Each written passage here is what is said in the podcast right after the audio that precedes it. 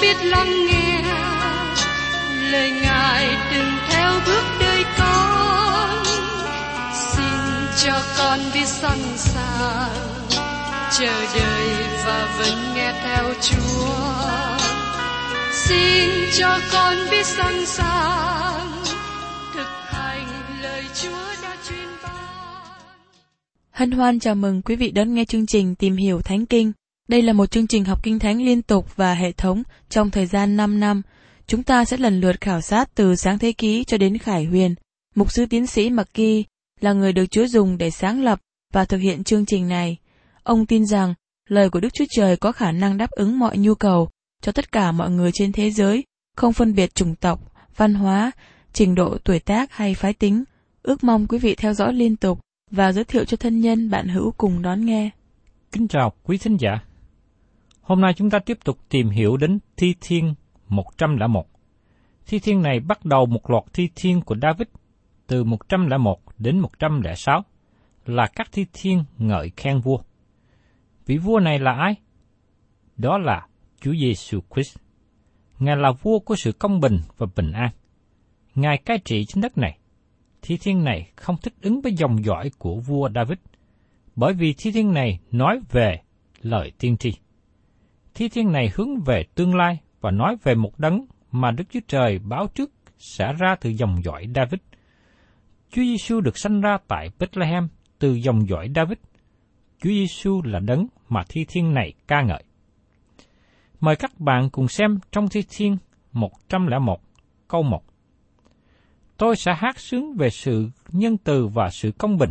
Hỡi Đức Sô Va, tôi sẽ hát ngợi khen Ngài. Thi thiên này bắt đầu như cách mà các thi thiên khác đã làm. Đó là bắt đầu với lời ngợi khen Đức Chúa Trời. Tôi sẽ hát sướng về sự nhân từ và sự công bình. Ngày nay, sự nhân từ và sự công bình không đi chung với nhau. Thật khó cho một người giữ hai điều này trong sự quân bình. Nhưng Đức Chúa Trời có thể làm được điều đó. Chúng ta có thể ngợi khen sự nhân từ và sự công bình của Đức Chúa Trời, vì Ngài là vua của sự công bình, Ngài là vua của sự bình an. Tại đây, chúng ta thấy một đấng tuyệt vời. Và trong Thi Thiên 101 câu thứ hai. Tôi sẽ ăn ở cách khôn ngoan trong đường trọn vẹn. Ồ, Chúa chừng nào sẽ đến cùng tôi? Tôi sẽ lấy lòng trọn vẹn mà ăn ở trong nhà tôi. Qua những điều tôi đọc về David, tôi không hề thấy David bước đi như thế. Đấng mà chúng ta thấy diễn đạt trong thi thiên này là đấng cứu chuộc, là con yêu dấu của cha. Vị vua đang nói ở đây, tức là con Đức Chúa Trời. Xin chú ý rằng, con Đức Chúa Trời ở trên đất. Công việc của Ngài là đấng cứu chuộc. Ngài là con yêu dấu của cha. Ngài ở trong cương vị phục tùng ý chỉ của cha. Ngài tự nguyện đến với địa vị thấp hèn khi đến thế gian này. Trong khi đó, chúng ta cố gắng đạt đến chỗ cao hơn. Chúa Giêsu đến trong địa vị thấp hèn để Ngài có thể đem chúng ta đến chỗ cao hơn. Trước khi đến thế gian, Đấng Christ nói, Hỏi Đức Chúa Trời, này tôi đến trong sách có chép về tôi. Tôi đến để làm theo ý muốn Chúa. Trong sách Hebrew, đoạn 10 câu 7. Trong khi Chúa Giêsu ở thế gian, Ngài tuyên bố rằng đồ ăn và thức uống của Ngài là làm theo ý muốn của Cha. Chúa Giêsu đã dân phục trọn vẹn ý chỉ của Cha. Ngài chờ đợi cách nhịn nhục cho đến thì giờ đã định để thực hiện chương trình cứu rỗi cho các bạn và tôi. Ngày nay, Chúa Giêsu đang ngồi bên hữu Đức Chúa Trời và tiếp tục làm theo ý của Đức Chúa Cha.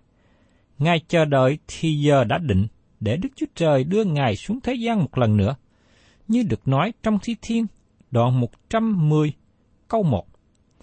Đức Sô Va phán cùng Chúa tôi rằng, hãy ngồi bên hữu ta, chứ đến chừng ta đặt kẻ thù nghịch ngươi làm bệ cho ngươi.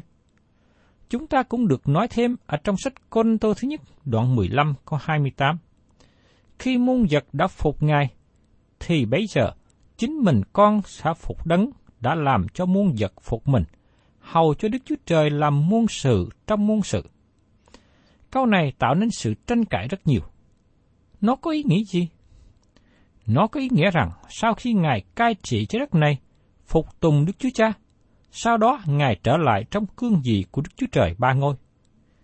Nhưng trong khi còn ở trên đất, Ngài được nói, ta sẽ truyền danh Chúa cho anh em tôi và ngợi khen Chúa ở giữa hội. Trong sách Hebrew, đoạn 2 câu 12.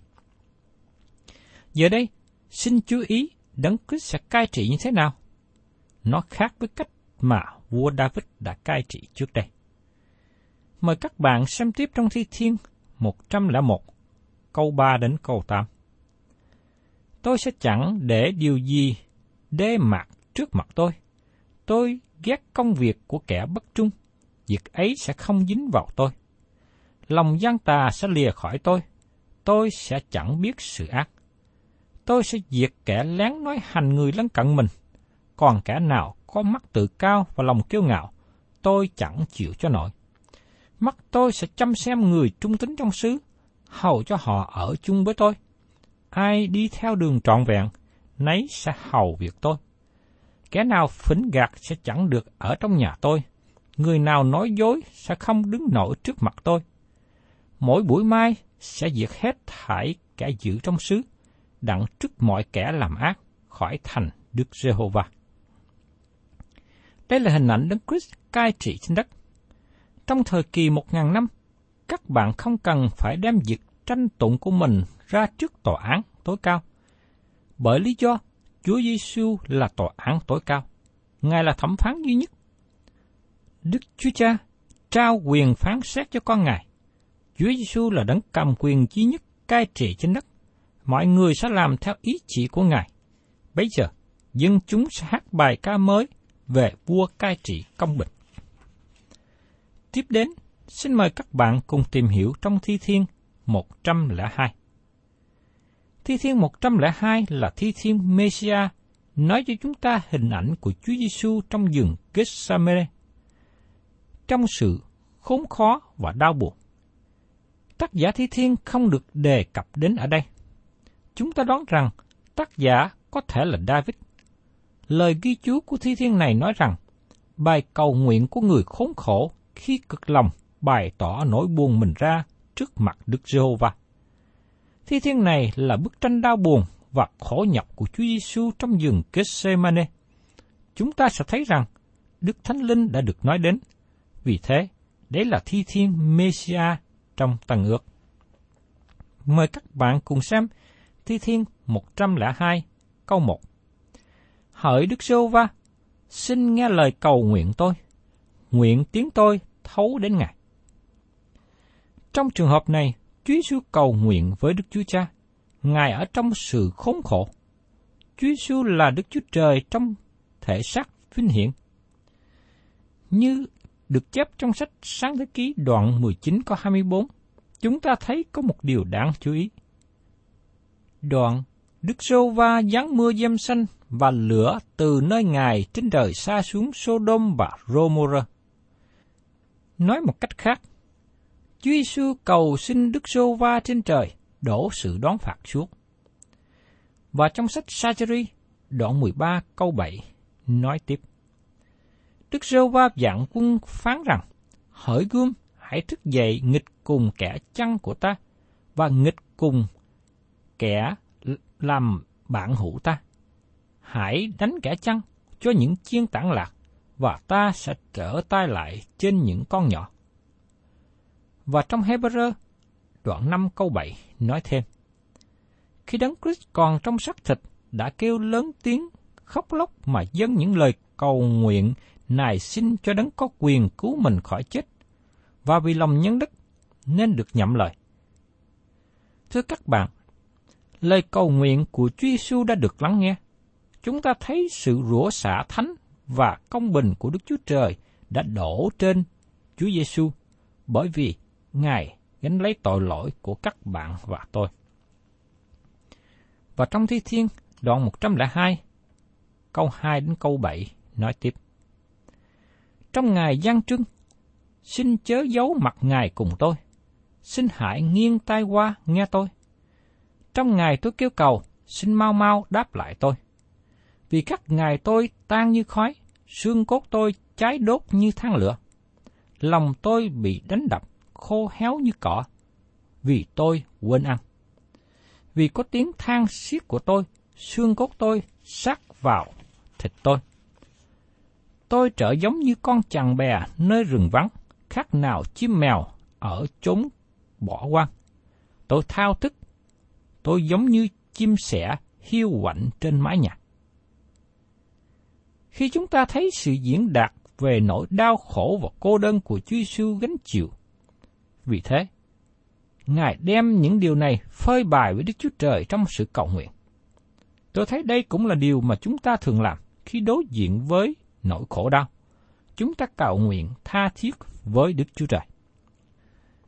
Giờ đây, chúng ta đến phần đau đớn thâm sâu mà con người có thể có. Trong Thi Thiên, đoạn 102, câu 8 đến 11. Hàng ngày kẻ thù nghịch sỉ nhục tôi, kẻ nổi giận quảng của tôi rủa xả tôi. Nhưng vì sự nóng nảy và cơn thạnh nộ của Chúa, tôi đã ăn bụi tro khác nào ăn bánh, và lấy giọt lệ pha lộn với nước uống. Vì Chúa có nâng tôi lên cao, rồi quăng tôi xuống đất. Các ngài tôi giống như bóng ngã dài ra, tôi khô héo khác nào cỏ. Trong ngôn ngữ Hebrew khi nói lấy giọt lệ pha lộn đồ uống tôi. Đó là một lời diễn đạt mạnh mẽ nhất nói về sự đau khổ. Chúa Giêsu đã gánh chịu điều đó. Tại sao Ngài có thể chịu đựng nổi? Vì Ngài có sự vui mừng đặt trước mặt Ngài. Và trong Thi Thiên, đoạn 102, câu 12 đến 13 nói tiếp. Nhưng Đức Rô Va ơi, Ngài hằng có mãi mãi, kỷ niệm Ngài lưu từ đời này sang đời kia. Chúa sẽ trỗi dậy lấy lòng thương xót Siôn. Này là kỳ làm ơn cho Siôn, vì thì giờ định đã đến rồi. Ngài sẽ có sự nhân từ trên Siôn. Vì thế, tác giả Hebrew đoạn 12, câu 2 nói, Nhìn xem Đức Chúa Giêsu là cội rễ và cuối cùng của đức tin, tức là đấng vì sự vui mừng đã đặt trước mặt mình, chịu lấy thập tự giá, khinh điều sỉ nhục và hiện nay ngồi bên hữu ngai Đức Chúa Trời. Các bạn thấy rằng Ngài chịu chết cho quốc gia Israel. Và trong sách Tin lành chăng, đoạn 11, câu 50 đến 51 đề cập như sau. Các ngươi chẳng xác rằng thà một người vì dân chịu chết còn hơn cả nước bị hư mất. Và người nói điều đó chẳng phải tự mình, nhưng bởi làm thầy cả thượng phẩm đang niên. Người nói tiên tri về Đức Chúa Giêsu sẽ vì dân mà chết. Chúa Giêsu sẽ dựng Siôn trở lại khi Ngài hiện ra trong sự vinh hiển, khi Ngài trở lại thế gian lần thứ hai. Và trong sách Thi Thiên, đoạn 102, câu 14 đến 16. Các tôi tới Chúa yêu chuộng đá Siôn và có lòng thương xót bụi đất nó. Bây giờ, muôn dân sẽ sợ danh Đức Sô Va và hết thải vua thế gian sẽ sợ sự vinh hiển Ngài. Khi Đức Sô Va lập lại Siôn, Ngài sẽ hiện ra trong sự vinh hiển Ngài. Thưa các bạn, Chúa Giêsu biết rằng qua sự chết của Ngài trên núi Siôn sẽ làm cho sự cứu rỗi đi đến chỗ cao điểm. Và trong sách Thi Thiên, đoạn 102, câu 25 đến 28. Thở xưa, Chúa lập nền trái đất, các tường trời là công việc của tay Chúa. Trời đất sẽ bị hư hoại, song Chúa hằng còn. Trời đất sẽ cũ mòn hết như cái áo sống. Chúa sẽ đổi trời đất như cái áo, và nó bị biến thay.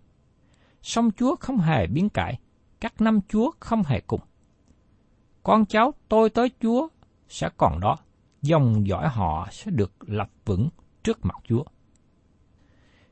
Đức Thánh Linh trích dẫn lời này trong Kinh Thánh sách Hebrew đoạn 1 câu 10 đến câu 12. Lại phán, hỡi Chúa, ban đầu trước hết Chúa đã dựng nền trái đất và các tầng trời cũng là công việc tay Chúa. Trời đất sẽ hư đi, nhưng Chúa hằng có. Trời đất sẽ cũ đi như cái áo, Ngài sẽ cuốn nó lại như cái áo tròn, rồi trời đất sẽ biến đổi. Nhưng Chúa vẫn y nguyên, các năm của Chúa không hề cùng. Chúng ta sẽ không biết thi thiên 102 là thi thiên Messia nếu như tác giả Kinh Thánh là Đức Thánh Linh không khải thị cho chúng ta biết. Trong thi thiên 102 áp dụng cho Chúa Giêsu Christ. Đây là lời cầu nguyện của Ngài trong sự khốn khổ đau buồn. Ngài là đấng khẩn thiết cầu nguyện trong giường Gethsemane. Nỗi sâu khổ của Ngài đến trước sự tôn cao Ngài. Và trong sách Hebrew, đoạn 5 câu 7 nói rằng, Khi đấng Christ còn trong xác thịt, thì đã kêu lớn tiếng khóc lóc mà dâng những lời cầu nguyện nại xin cho đấng có quyền cứu mình khỏi chết. Và vì lòng nhân đức, Ngài nên được nhậm lời. Bởi vì Ngài kính chịu nỗi đau khổ cho chúng ta, cho nên Ngài cảm thông với chúng ta. Tôi suy nghĩ về thi thiên 102 như là thi thiên của Gethsemane. Tiếp đến, chúng ta tìm hiểu đến thi thiên thứ 103. Nói về sự ngợi khen, nhân từ của Đức Chúa Trời. Thi thiên 103 hướng về một ngày mới. Đó là hướng về thời kỳ một ngàn năm bình an và cõi đời đời, nơi mà lời tiên tri này được ứng nghiệm một cách trọn vẹn. Trong quá khứ, quốc gia Israel mở ra thi thiên này, và ngày nay người Israel tinh kính cũng tiếp tục mở ra thi thiên này. Cá nhân của những người tin nhận Chúa Giêsu ngày nay cũng tìm được nguồn năng lực thật sự của sức mạnh và sự sáng. Thi thiên này cảm tả nhiều điều. Thi thiên 103 cũng ngợi khen Đấng Christ. Tôi nghĩ rằng nó được hát như một bài thánh ca. Thi thiên này khởi đầu với một giọng đơn ca và kết thúc với một bản hòa âm ngợi khen phổ thông. Tôi xin chia thi thiên này như sau. Thứ nhất, lời khuyên cho hiện tại. Thứ hai, lời tuyên bố về Đức giê va Thứ ba, lời tuyên bố liên quan về con người. Thứ tư, lời tuyên bố cho tương lai. Bây giờ mời các bạn cùng tìm hiểu đến phần thứ nhất, lời khuyên cho hiện tại. Thi Thiên 103 bắt đầu với lời khuyên cho hiện tại, và xin chú ý, nó rất là riêng tư. Mời các bạn cùng xem trong câu 1 đến câu 2. Hỡi linh hồn ta, khá ngợi khen Đức Sơ Va, mọi điều gì ở trong ta, hãy ca tụng danh thánh của Ngài. Hỡi linh hồn ta, hãy ngợi khen Đức Sơ Va, chớ quên các ân huệ của Ngài. Chúng ta được nhắc nhở hai lần. Hỡi linh hồn ta, hãy ngợi khen Đức Sơ Va. Thi thiên này đến với nơi mà chúng ta đang sống. Nó tỏ bài một điều gì trong lòng chúng ta. Chúng ta được nhắc nhở ngợi khen và làm vinh hiển Đức Sơ Va. Nhưng khi tôi đọc đến thi thiên này, tôi nhận biết rằng tôi chưa làm điều tốt nhất mà tôi cần làm. Tâm hồn tôi chưa đi đến cùng Ngài như điều nên làm. Thưa các bạn, tôi muốn đưa lên một dấu hiệu cảnh giác.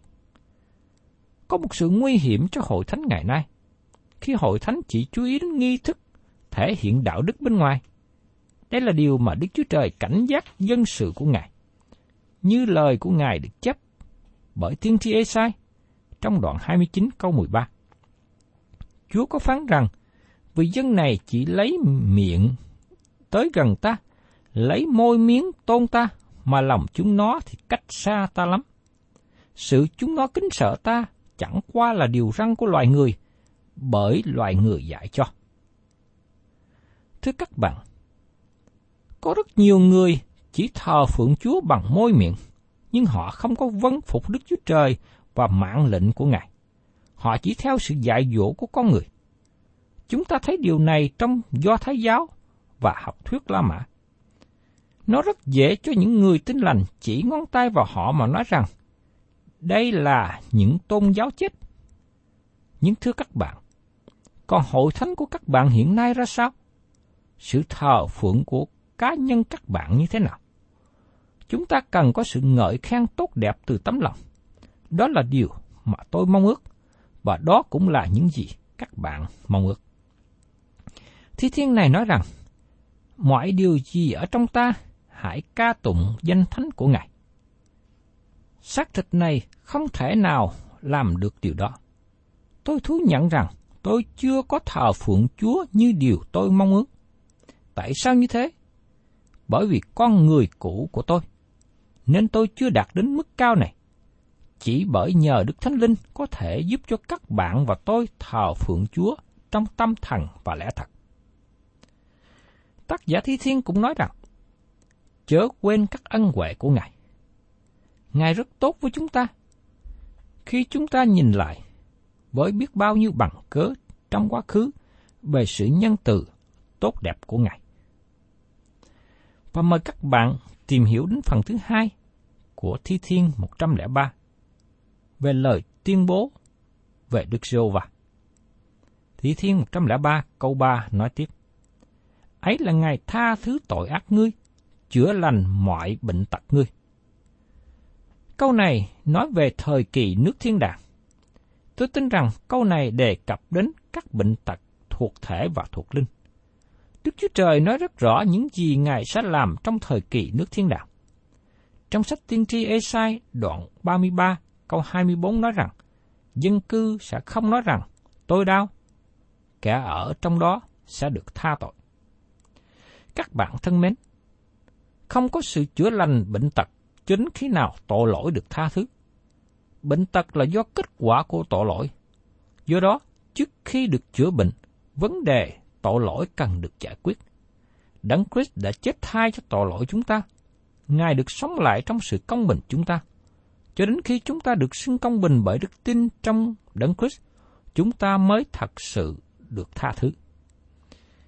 Trong sách Phi-rơ thứ nhất đoạn 2 câu 24, trích dẫn lời của Esai đoạn 53 câu 5, nói rằng, Ngài gánh tội lỗi chúng ta trong thân thể Ngài trên cái gỗ, hầu cho chúng ta là kẻ đã chết vì tội lỗi, được sống cho sự công bình. Lại nhân những lần đòi của Ngài mà anh em được lành bệnh. Chúng ta được chữa lành điều gì? Chúng ta được chữa lành tội lỗi. Đó là điều quan trọng. Chúng ta cần lưu ý. Và trong Thi Thiên, đoạn 103, câu 4. Cứu chuộc mạng sống ngươi khỏi chốn hư nát, lấy sự nhân từ và sự thương xót mà làm mão triều đội cho ngươi. Chúng ta cần nên nhận thức sự kiện này.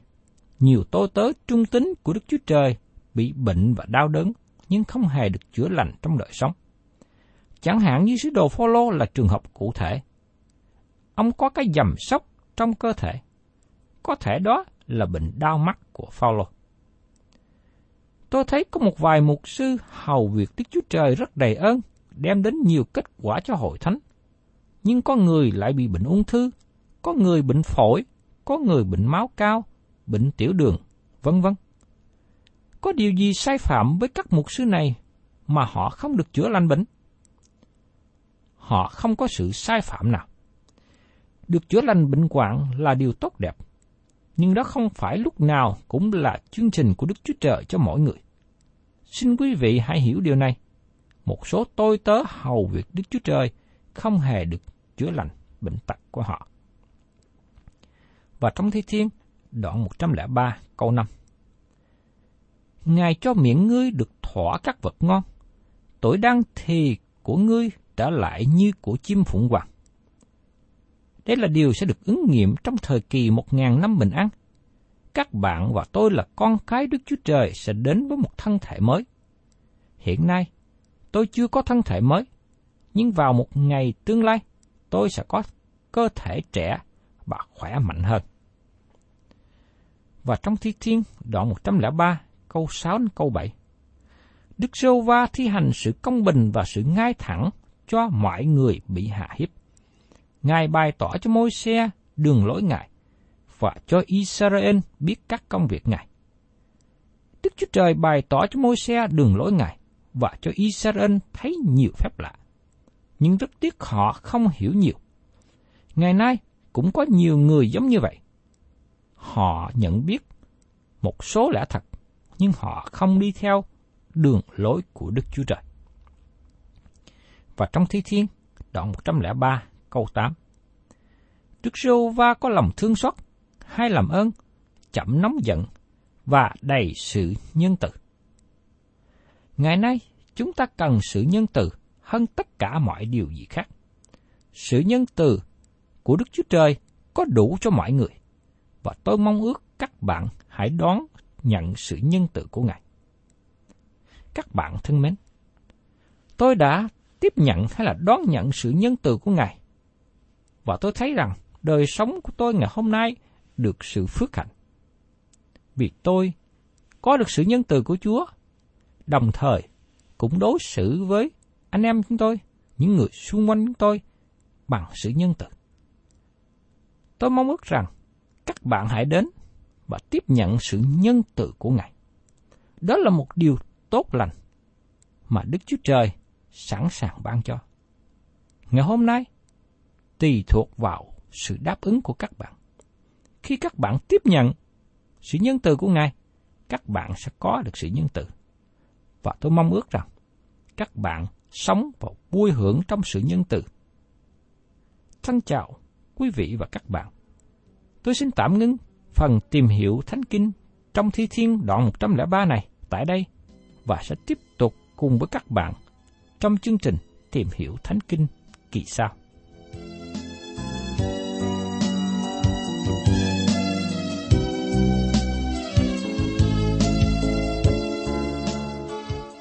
Cảm ơn quý vị đã đón nghe chương trình Tìm hiểu Thánh Kinh. Nếu quý vị muốn có loạt bài này, xin liên lạc với chúng tôi theo địa chỉ sẽ được đọc vào cuối chương trình. Kính chào quý thính giả.